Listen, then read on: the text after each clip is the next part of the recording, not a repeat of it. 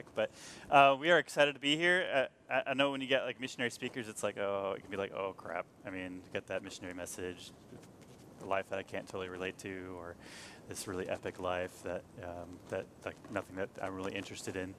So on that, I want to show you a really epic video of our life in Chad. Um, can we can we can we play that?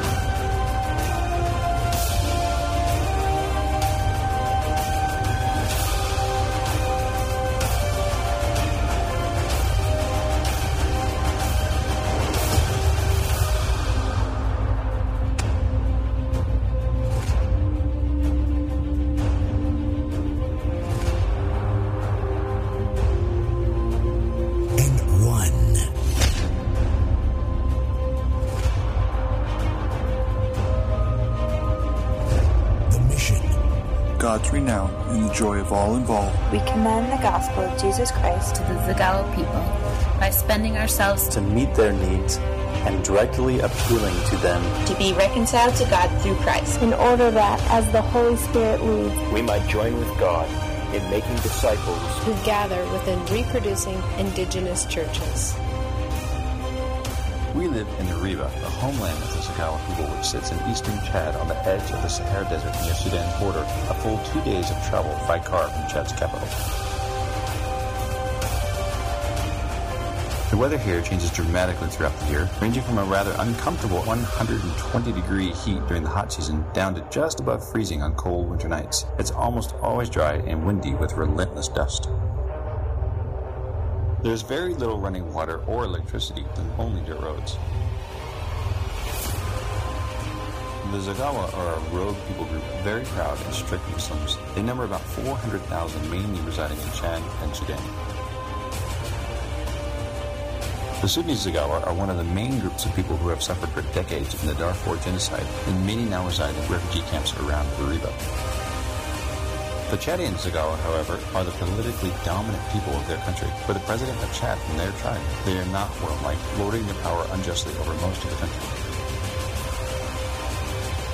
While many Zagawa use Arabic as a trade language, the true heart language of Zagawa is still unwritten and without any scriptural resources.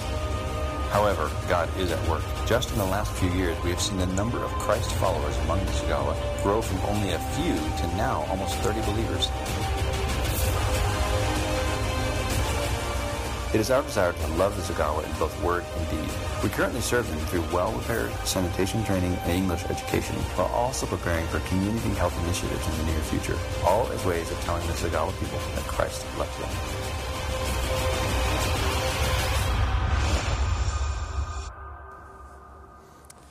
Yeah, it's just that epic every day.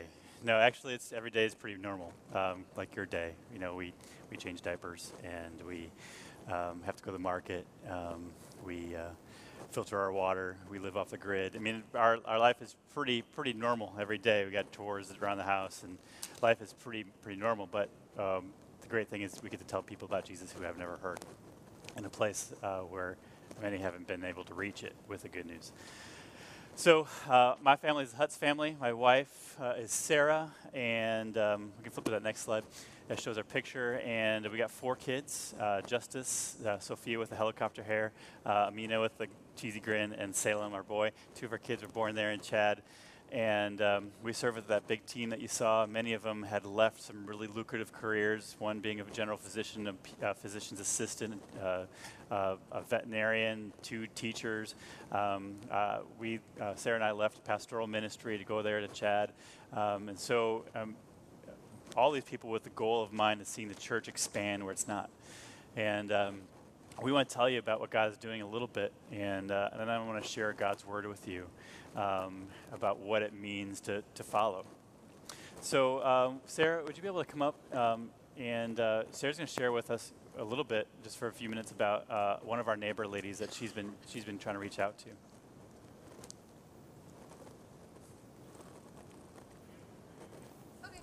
Sorry, I totally didn't prep you.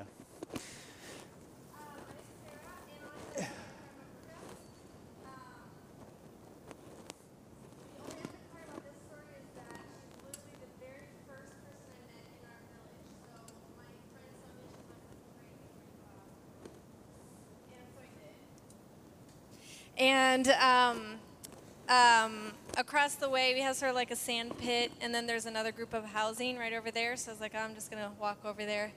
And walked over, and um, in Chad, if you ha- live in traditional housing, you don't have any windows because there's so much dust, and you want it to stay a little bit cool during the day in the shade and stuff. So um, they live mostly in their yard, and it's all like has a big mud wall around it and stuff. So you come up to the uh, opening of the wall and you say salam, salam, and then from the far corner of the house you hear dal ave, and that means come in. So I walked in and I was like, I kept saying it like salam because I don't know where they are, and I kept hearing their voice. So I walked in, and then I could tell they're coming. It, it was coming out of this one particular doorway which would be entering complete blackness. So um, it, the sun is really bright there. So I like stepped inside the doorway and just stood there. And I was like greeting them in Arabic. How are you? Fine, good, wonderful. How are your kids? Good. And then as my eyes adjusted, I saw this woman sitting on the floor, and her stomach was like this. I was like, oh, you're about to have a baby soon. Thankfully, not right then. Yes, she was, and her name was Mabruka, and we found out we had the same number of kids. Anyways, I could just see her face literally beaming, you know, because I hope you know how much I love the people that I work with. But you know, like black skin is just like, you know, with the if you have the oil and the moisturizer going on, it's like beaming. So from the little light that was coming out of the thing, it was like, wow. And she has been the most gentle, peaceful person I have ever met. Even though our tribe is literally a warrior tribe, women come up to each other. I'm going to do this down here. And literally, they'll come up, even if it's behind them and they don't even see you, they'll just be like, bam! and you're just like, and usually it's because you didn't come to my house last Friday. And you're like, oh, I love you too. Um, and uh, one time I thought there was really going to be a fight, and there are fights. Women often carry knives, like, and men both, like in a little sleeve inside their clothing, so they can just like whip it out. Um, I've never been threatened other than by an eight-year-old boy with like a knife this big. I was like, go home. Uh, back to Mabruka. um, uh, so I met her, and then we started developing this relationship. And I want to tell you a story that I don't usually tell people because I was trying to think which one. And um, she recently had to have a surgery, which thankfully our team could help out with. But I want to just tell you what the last couple years of her life have been. When we left Iriba two years ago to visit at Golden Hills and various places, um, we went back after six months, and I was like, "Where's your husband?" And she's like, "Oh, he went to Libya to look for gold." And I was like, "Oh." How are you feeding your kids again? And you know, they have a little garden and stuff, so they're doing that. And about 18 months after that, you know, I kept asking her, Aren't you worried he's not coming back? She's like, I haven't heard from him. There's no cell reception out there. Um, and after about 18 months or 19 months, um, she came to my house one day and she was really uh, serious. And I was like, oh no. Did something happen to Ibrahim? She was like, no. But our cousin, they just found his body. He was trying to get back from Libya, but he died of starvation and um, what is it when you don't have any water? You know what I mean? Dehydration. And I, I felt for her because I was like, um, she has four little kids. And so I said, you know what, Mabruka, I'm going to pray for you in Jesus' name, and I'm going to pray for your husband, and um, I'm going to keep praying for him, okay? She was like, okay. And about uh, three or four months after that, she was like, I need to have this surgery, and I don't have any money. And so we were praying, and our team could only pay for half the surgery. And she's like, that's only half. And I was like, well, take it to the doctor and just ask him if he'll do the surgery. And sure enough, he did. Praise God. Anyways, and then like a month later, her husband just shows up. And we're all like, yes, praise God. That's not the real story I'm going to tell you, but I wanted to lead up to that by saying life in Chad is completely uncertain. Not just your physical life, like are you going to get a parasite, but also like your livelihood. Like, are my kids going to get to go to school? Because if they don't go to school, you know, you know how it is in the U.S. It's like a hundred times worse there. If you don't go to school, you can't get a job and there is no social security. So if your kids don't get jobs, then you don't have any retirement, you know, at all. Um, and so this is her situation that she's living in. And then um, during this time, her so all her like one aunt lives like right beside her, and then um, another aunt lives over here, and then somebody who she married into her family lives over here. But this cousin right here, her um, she her brother passed away, and so they always invite everyone to the funeral. So when you go to, as a woman, to go prepare the meal for the funeral, you usually show up at about nine in the morning. Usually you bring your own knife to cut the onions. Sorry, this is a really long story, right? Okay, I'm almost done.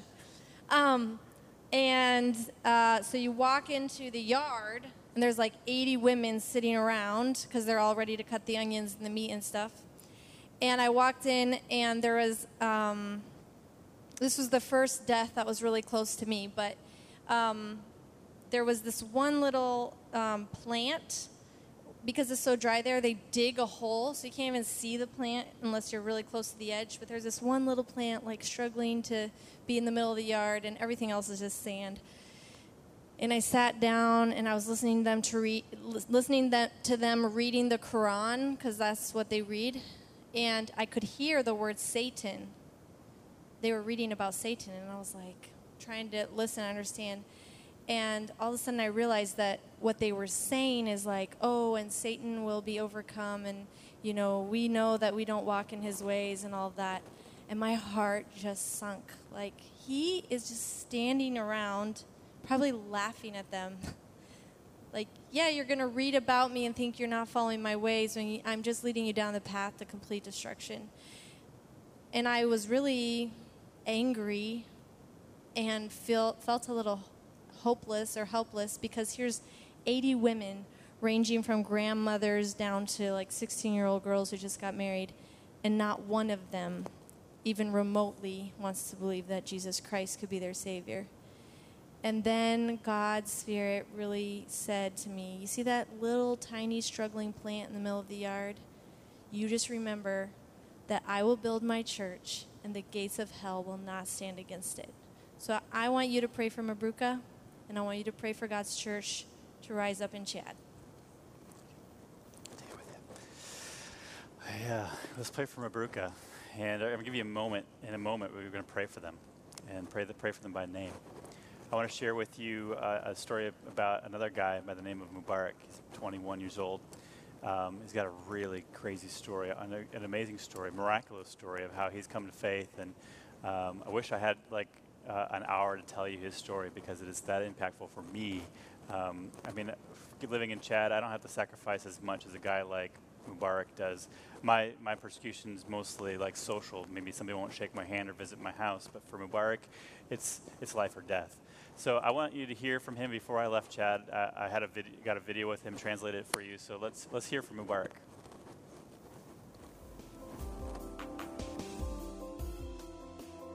Peace to you. My name is Mubarak. I am a Chadian from Chad. I am a believer in Jesus, the Son of God. Two years ago, I didn't know this truth. But praise God, now I have joy because I know the truth. One day I attended a workshop that was studying the story of Luke's Gospel. I heard from this story how a person can know Jesus.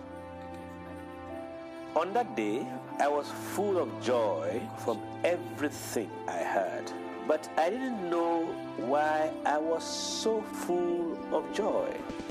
After a year and a half, I went to my friend Jacob and Thomas. They helped me read the Bible. They helped me understand that Jesus is the Son of God. One day, I went and told my father. When he heard that I had become a believer, he said, Do not return to my house. You are not my son. However, I had joy because I was now a child of God. I thank you. Now that you see me, will you pray for me? Pray that God will open the heart of my father and mother to the truth. And pray for my older brother. He is angry with me. He says, I am an infidel. I will kill you, he says. But only God knows what he will do. Pray with me a lot about this. Thank you.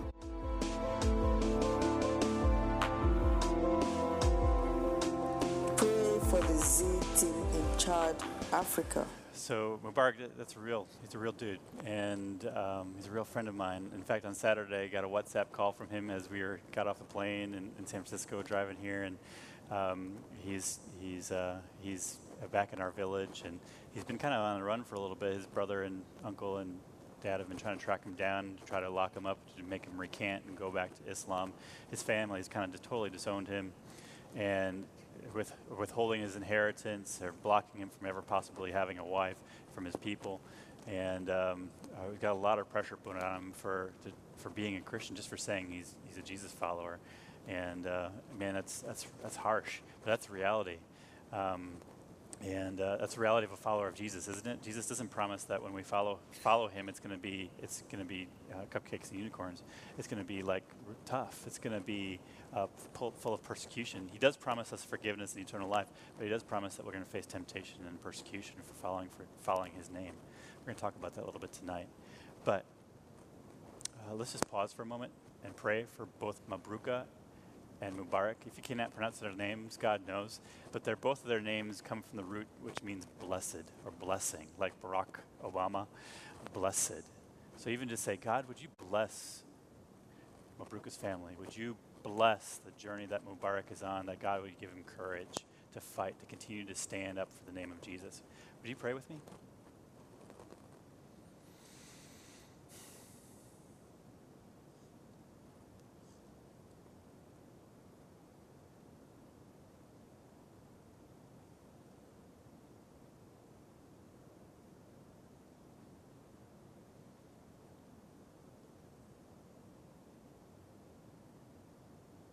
Yes, God, we do pray, Father, for Mabruka and her family, her whole household, her children and her husband Ibrahim, her dad uh, Abdullah, God, that you would rescue that family, that you'd turn them from darkness to light. You would open their eyes, give them the eyes to see, that they would not be blinded anymore, but that they would have faith, that you would give them the light, God.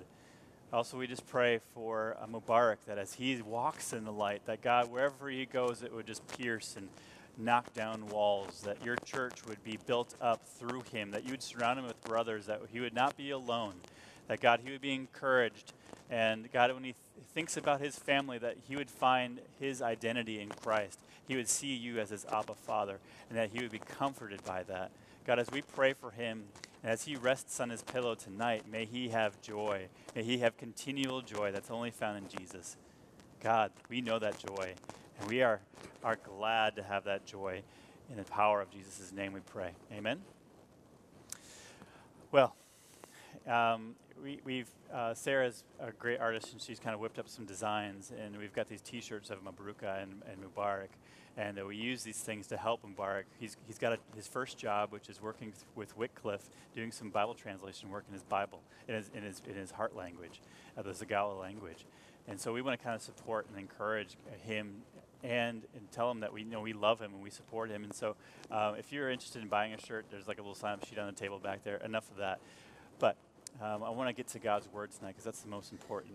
You might think about like what, why would you even go to a crazy place like Chad and, and give up so much to go to a place like that? It's really about following. It's, it's not about following God at a place like Chad. It's just about following a person.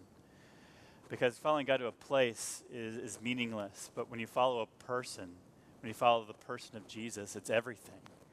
And so that's what I want to talk to you guys about a little bit tonight. What it means to follow Jesus, and just simply the, what it means to be a follower. Because each one of us are unexpected followers that God has called out of the muck. And that God has given us a new name. He's given us a new family. He's given us a new vision. He's given us a new purpose. And no matter where God places us, we are always followers. You know, we're really born followers, aren't we?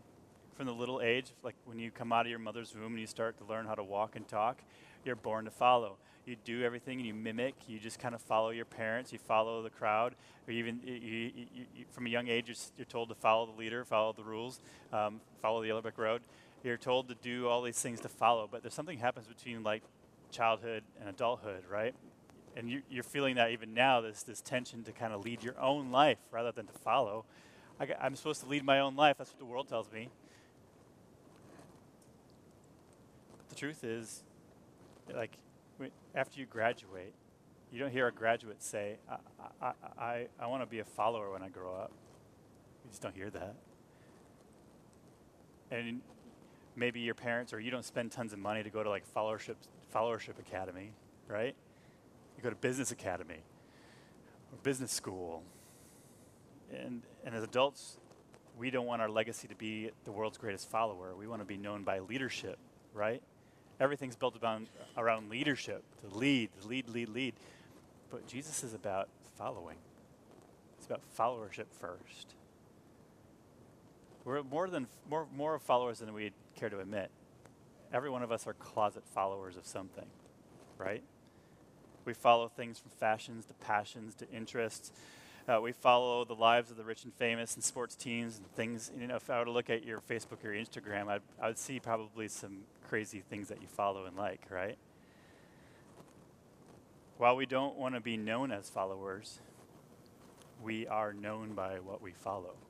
You are known by what you follow, right? What band you follow, what, what, uh, what school you follow, what, what uh, fashions or interests you follow. You are known by what you follow and you're identified often by that, what you follow. This evening, I'm going to look at a little bit from the book of Matthew. Because Matthew, really, in essence, is a book about followership. It's like, it's like the manual and what it is to be a follower of Jesus. If I were just to have the sermon tonight, it would be just reading through the book of Matthew and letting us digest what, how Matthew lived and followed Jesus because there's such power in looking at somebody's example and reading through the life of Jesus and mim- mimicking him, learning what it is to be in Followership Academy, which Matthew was. He, like it was in a three-year Followership Academy with Jesus in the flesh. In the sea of millions of things to follow, why follow Jesus? I'm sure somebody asked you that from time to time. Why, why do you follow Jesus? Why do you go to Kairos? Why do you want to be identified with Jesus? That's what brings us to Matthew. In the beginning of Matthew's story, I'm going to begin in Matthew chapter 4, verses 18 through 22. Jesus has already begun his ministry. He, he's already been baptized. He's already, uh, getting things started. This is like in his early months of, of, of, of ministry on earth. Matthew records those early days for us. Jesus isn't incredibly well known yet at this point. Let's see what Matthew says about Jesus in verse 18 of chapter 4. While, while walking, by the Sea of Galilee, Jesus saw two brothers, Simon, who's called Peter, and Andrew, his brother. So these two brothers. What are they doing? They're casting their nets into the sea. Why? Because it says they're fishermen. And Jesus says to them, Follow me. Follow me, and I will make you a, fisher of men. And he goes on, immediately, those two brothers left their nets and followed Jesus. And going on from there, Jesus saw two other brothers, James the son of Zebedee and John his brother, in the boat with Zebedee their father. And they were mending their nets. And Jesus called them, Follow, follow me. And immediately they left their nets, they left the boat and their father, and followed Jesus. Jesus must have been an incredibly compelling person. He must have been an incredibly attractive man. Not like attractive, what you mean by attractive, like a, a compelling in the sense that he had a draw. There was something about Jesus that when these men, uh, they're doing their job and Jesus is like, follow me, that they listened. These four men were tied to their family fishing business and they left everything when only Jesus said 10 words Follow me, and I will make you fishers of men. And their response is, is wowing. It's, it's surprising. It's stunning that they immediately, they're like, like Jesus, can you like check back in like five minutes? Or like, can I think about this? Can I go home and talk to my mom? Or like, or no, they're like, immediately they left their nets. They left the boat. They left their livelihood. They left what their cash flow was. They left their career and followed Jesus. Let the weight of that sink in for a moment.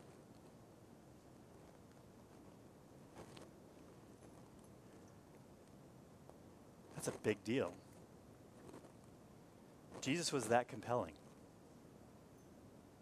Is Jesus still that compelling? He is that compelling. He still is that compelling. What it might not startle us today, but it would have startled the original readers of this book of Matthew to learn what kind of people Jesus was calling to himself to follow. They were fishermen. Have you been around fishermen?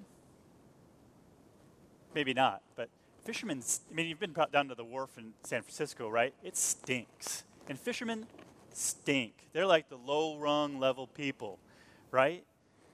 They're the kind of people that you meet at the biker bar with tattoos all over and have like stuff growing out of their beards. These are those guys. And yet Jesus is calling these men to follow him.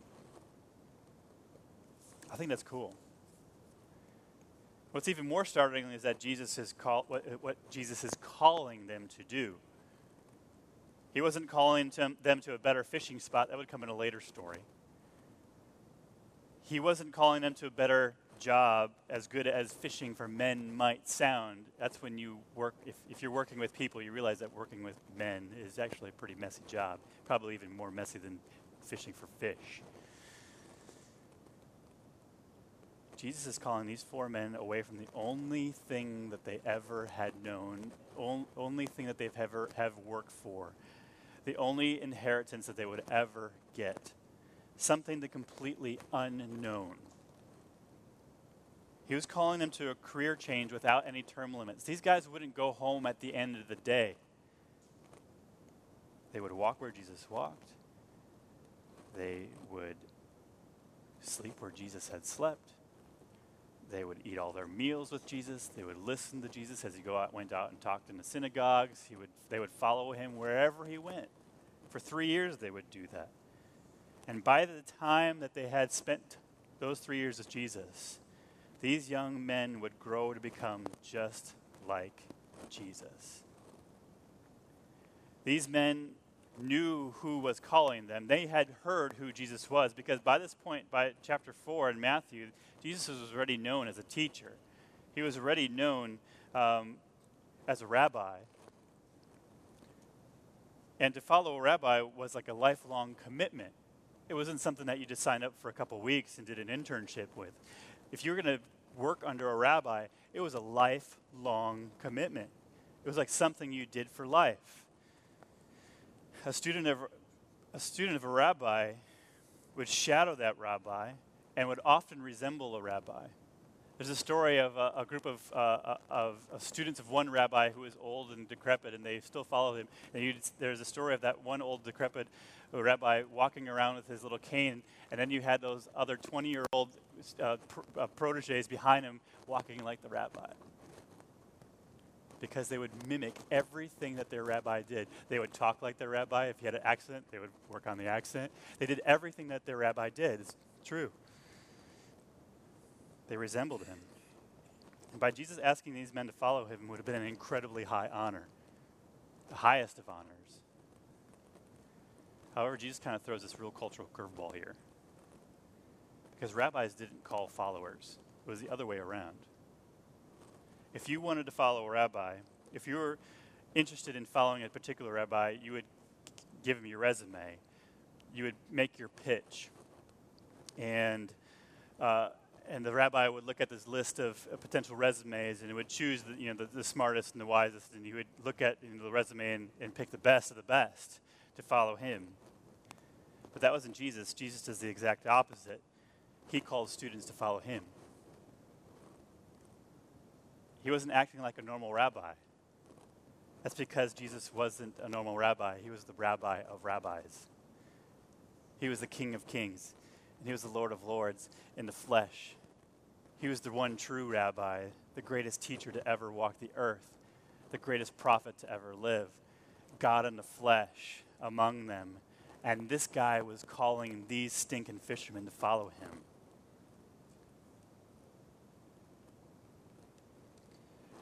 You see, God throughout history is like that.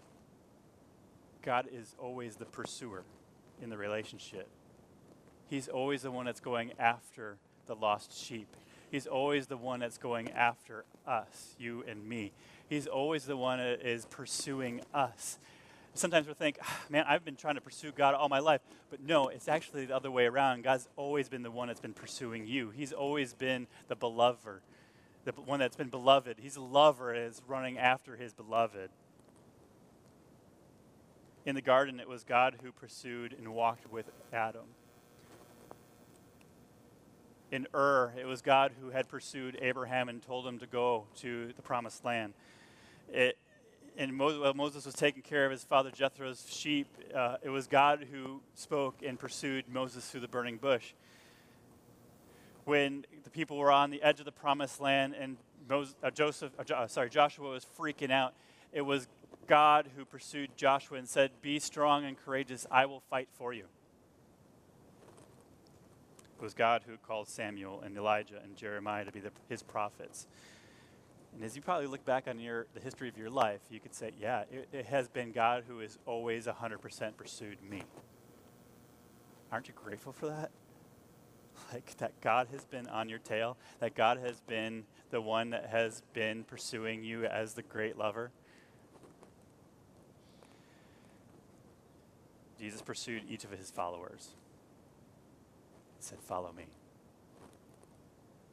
Jesus fielded a team of guys that would not only have been picked last, they probably wouldn't have been picked at all. Because when fielding a team, you look for the smartest and the wisest and the best, and the most fit, the most attractive. But Jesus oddly picked the last to be first, and he picked the most unordinary team of ordinary men. Isn't that a little comforting? Am I alone on that? Is it a little bit of comforting that God, Jesus, God in the flesh, had picked these kind of men to follow him? Because I'm I'm ordinary. I haven't done much that's extraordinary.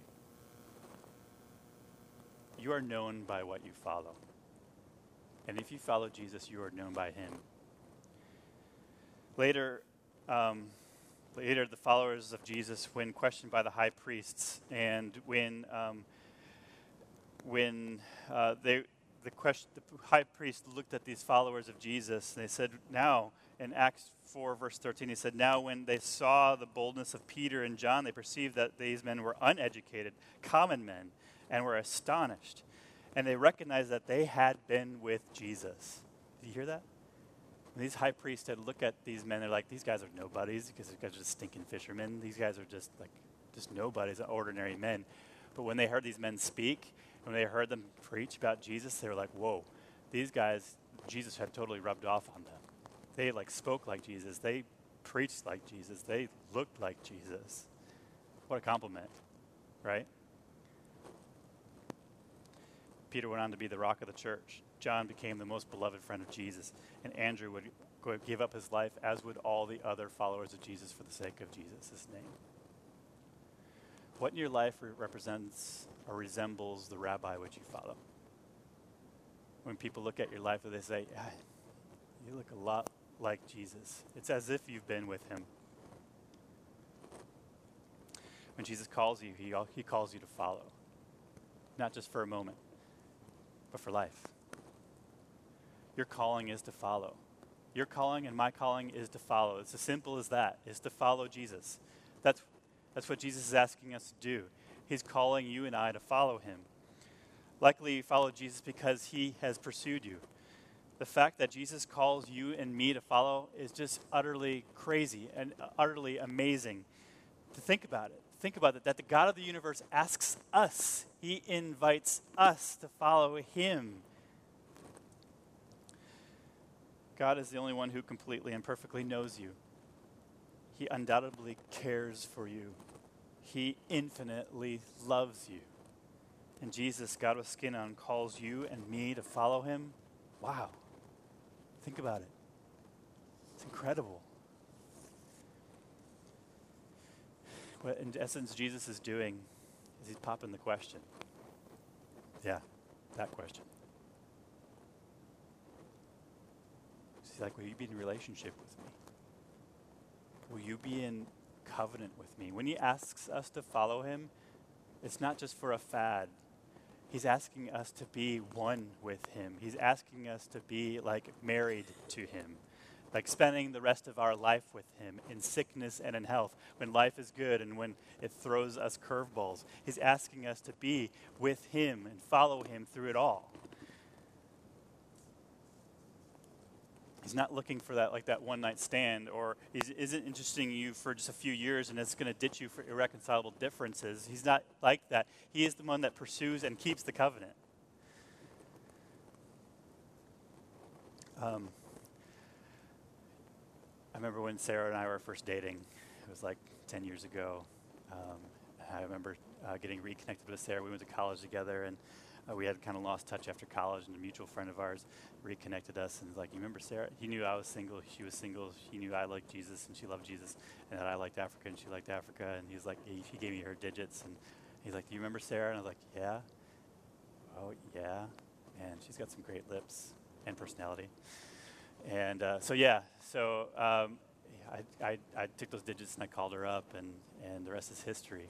But you know, if you've ever been in a dating relationship or courting relationship, you know those early days. You're like really curious about each other. You're like, what's your if you were a car, what kind of car would you be, or what's, what's your favorite color, and um, you know, and then you get to that and you go to deeper and deeper and deeper, and and then and we got to the point where like I'm, I'm committed. I'm gonna I'm gonna I want to be with this woman for the rest of my life and we sealed the deal. We put a ring, put a ring on each other, stood before uh, our best friends and family, and, and vowed that we would live with each other through, through the hardest of times.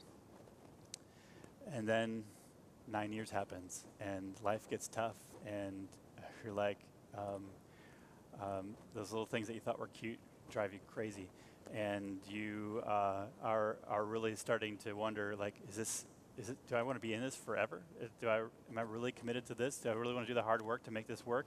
Am I really wanting to be loving to this woman for the rest of my life?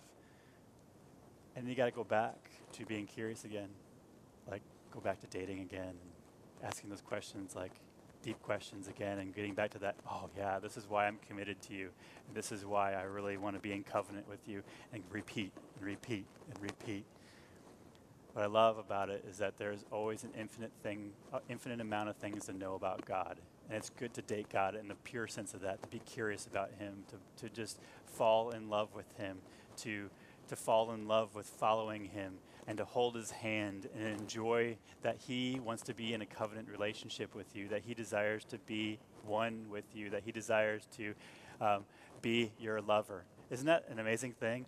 Isn't that a comfortable thing to know that you are wanted, you are pursued, you are desired, you are smiled upon, you are wanted to be in a covenant relationship with, that God of the universe desires to be with you, present with you.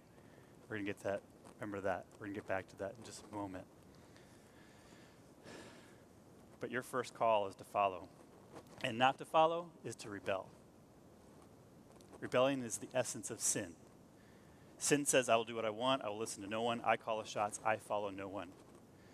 You either are drawn to Jesus to follow him or you're repelled by Jesus. That's the tension you see in the book of Matthew. If you read through the book of Matthew, there are his followers are drawn to him. But then there's the other group called the Pharisees, and they're like repelled by him.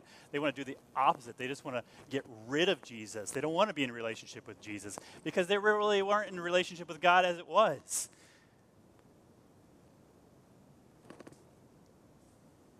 Being a follower is about identity, having a true identity, your identity being wrapped up in your position as a follower. Most, most often, our, our identity is wrapped up in what we do, like I'm a student, or I'm a, I'm a, a nurse, or I'm a carpenter, or I'm a plumber, I'm a missionary, I'm a, you know. But when this becomes our identity, Jesus calls us to a greater identity. He calls us to the identity of being a follower and when we embrace our true identity as a follower, it becomes less about what I do and more about who I am, that who I am in Christ. What I love about Matthew is that he, he puts his own biography in his own book. When he writes about Jesus, he puts his own how Jesus intersected with his life. Look at it in chapter 9, verses 9 through 13. Jesus, he says, Jesus saw a man called Matthew sitting at the tax booth. And Jesus said to him, Follow me. And he rose and followed him. He's, putting, he's talking about himself here. You get it? Matthew was behind that desk. He didn't have the most great, he didn't have the greatest job in the world, right? It was a pretty embarrassing job. We'll get to that in a second. So he rose up and followed Jesus, and Jesus reclined at the table in the house, and behold, many tax collectors and sinners came and, and were reclining with Jesus and his followers. And when the Pharisees saw this, they, they said to the, his followers, Why does your teacher eat with tax collectors and sinners? But when they heard it, he said, When he heard it, he said, Those, those who are well have no need of a physician, but those who are sick. Go and learn what this means. I desire mercy, not sacrifice, for I come not to call the righteous, but the sinners. There's so much good there. I wish that we could unpack it. That's like a whole other message. But what I want us to focus on is what Jesus focuses on. Jesus focuses on Matthew. There's a whole crowd there. Matthew's behind that booth. He's doing his job. All intents and purposes, he's like a dentist, or he's a he's like a, a parking warden. He's like a debt collector. He's got a pretty bad job. He's like those guys, those telemarketers, phone call guys. You know, he's got a really bad job. But Jesus sees him. Jesus makes eye contact with him. And he invites him to the greatest adventure in the world to follow. Jesus sees ordinary people, he sees you. People with labels, he sees. People with reputations, bad, ugly, he sees. He doesn't care about people's titles. He cares about people. He cares about you. And he gives you a new title. Think of, all, think of some of the new titles that Jesus gives his followers. These titles are brought to us by the book of Matthew. He says to his followers, You are my sons and my daughters. Isn't that an amazing title, especially if you have grown up in a really bad family situation, that you are called a son and a daughter of God? He says also that you are my beloved. That is beautiful, particularly if your relationships have gone sour in your life. That Jesus, the God of the universe, calls you his beloved. He calls also his followers his treasure. That is, can be incredible, especially when you feel like a peanut rather than a precious stone. To Jesus, you are seen, you exist, and He calls you to follow. Quickly, consider the cost of following Jesus. That's what Jesus was all about, because He knows that when He invites you to follow, it's not going to be an easy road. Most people in Jesus' sandals would have been enamored by all the crowds that follow him, but Jesus was not. He always had like these Operation Crowd Reduction sermons where he would like like separate people, like like he would make these really radical statements, and people would be like, hmm. And he could see right through the facades that the people were just following him. Or many of the people that followed him were faux followers or were fad followers. Look at Uh, Matthew chapter 8, verse 18 through 22. And now, when Jesus saw the crowds around him, he gave orders to go over to the other side of the, of the body of water. And, and a scribe came up to him and said, Teacher, I will follow you wherever you go. You think, I, I imagine all the other disciples were like, Wow, this is awesome, Jesus. This guy wants, really wants to follow us. That's what Jesus says. Jesus said to him, Foxes have holes, birds of the air have nests, but the Son of Man has nowhere to lay his head. What? What did Jesus mean by that? What he meant is that sometimes when going gets tough, some people just bail on, bail out, right? What Jesus was saying is, where I go, there's no Holiday Inn, there's no sleeper number bed. Where I go, it's it's, I don't even know where I'm sleeping tonight. I'm just trusting God by faith. Where we go, God's going to provide. In fact, Jesus didn't know where he would sleep. He was homeless. He trusted God would provide, and God did provide, and it was a walk of faith. And Jesus knew that this scribe was not ready to commit to the weary and uncomfortable road of following. Are you? Man, Chad is uncomfortable at times. Can be t- full of sickness. Remember my first couple months in Chad, I lost like 50 pounds. It was a great diet if you want ever, if you ever want to go on a Chad diet, come on out. Uh, it, you can just pay the airfare and we'll lodge you if you really want to lose a lot of weight. But it's due to parasites and all those other things. And prob- I don't want to gross you out, okay? So I'll stop there. But there can just be a lot of struggles while living in the desert. And oftentimes my faith has mimicked living in the wilderness, dry and parched and rough. There's days I doubt my call. There's days I wonder, is this what I really should be doing? And then I'm reminded again as I go back and be curious about Jesus, yeah, I would want to be in no other place than just telling people about Jesus because he has changed my life and I see the power of him changing other people's life, like Mabruka, and that makes it worth it. But even if it, there was no Mabruka, the things that God is working on my life as I trust him and to provide and trust him to work, no matter how hard it is, that has been worth it.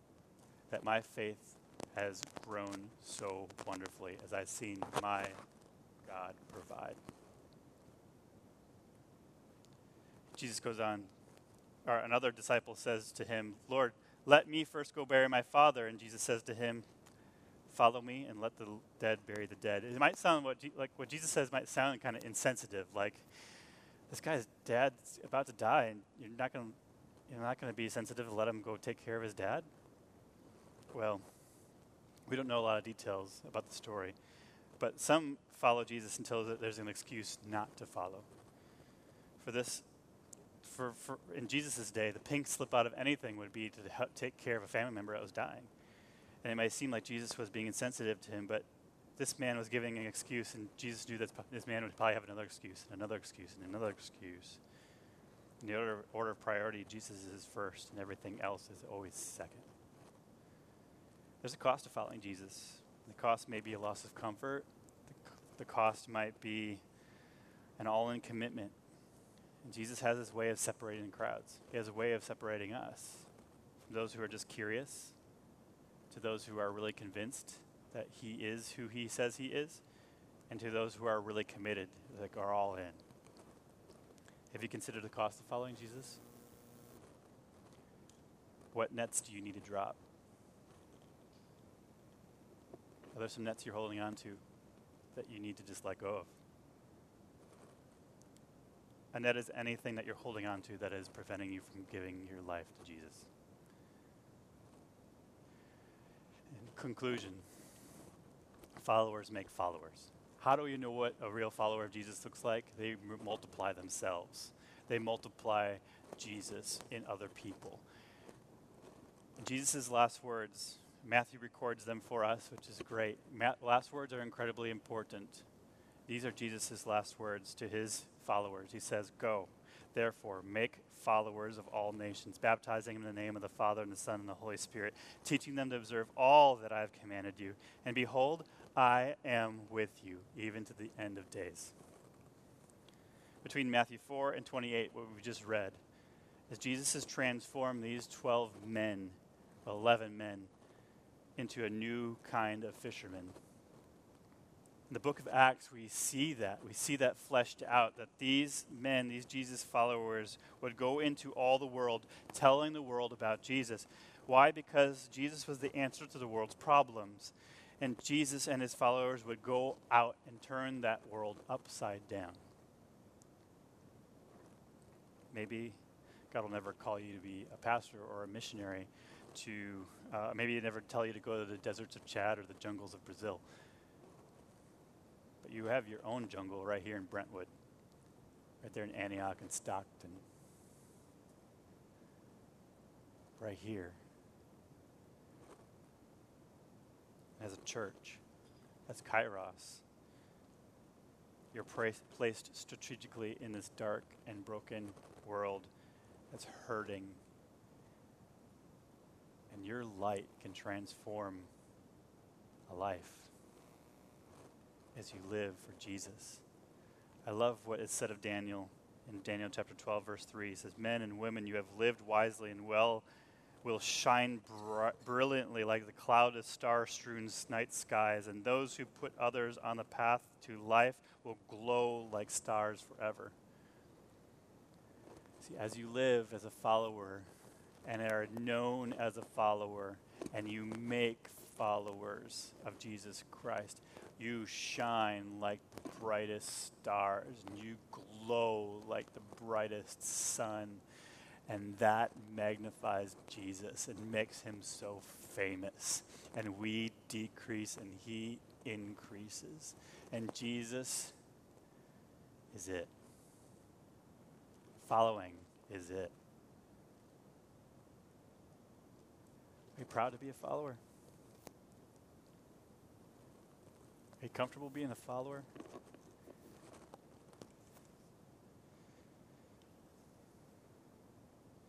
Or are you just curious? Like, I'm curious about this Jesus. Maybe you are convinced that Jesus is who he says he is. But you've not maybe taken the next step of commitment to go all in. Say, what Jesus does, I will do.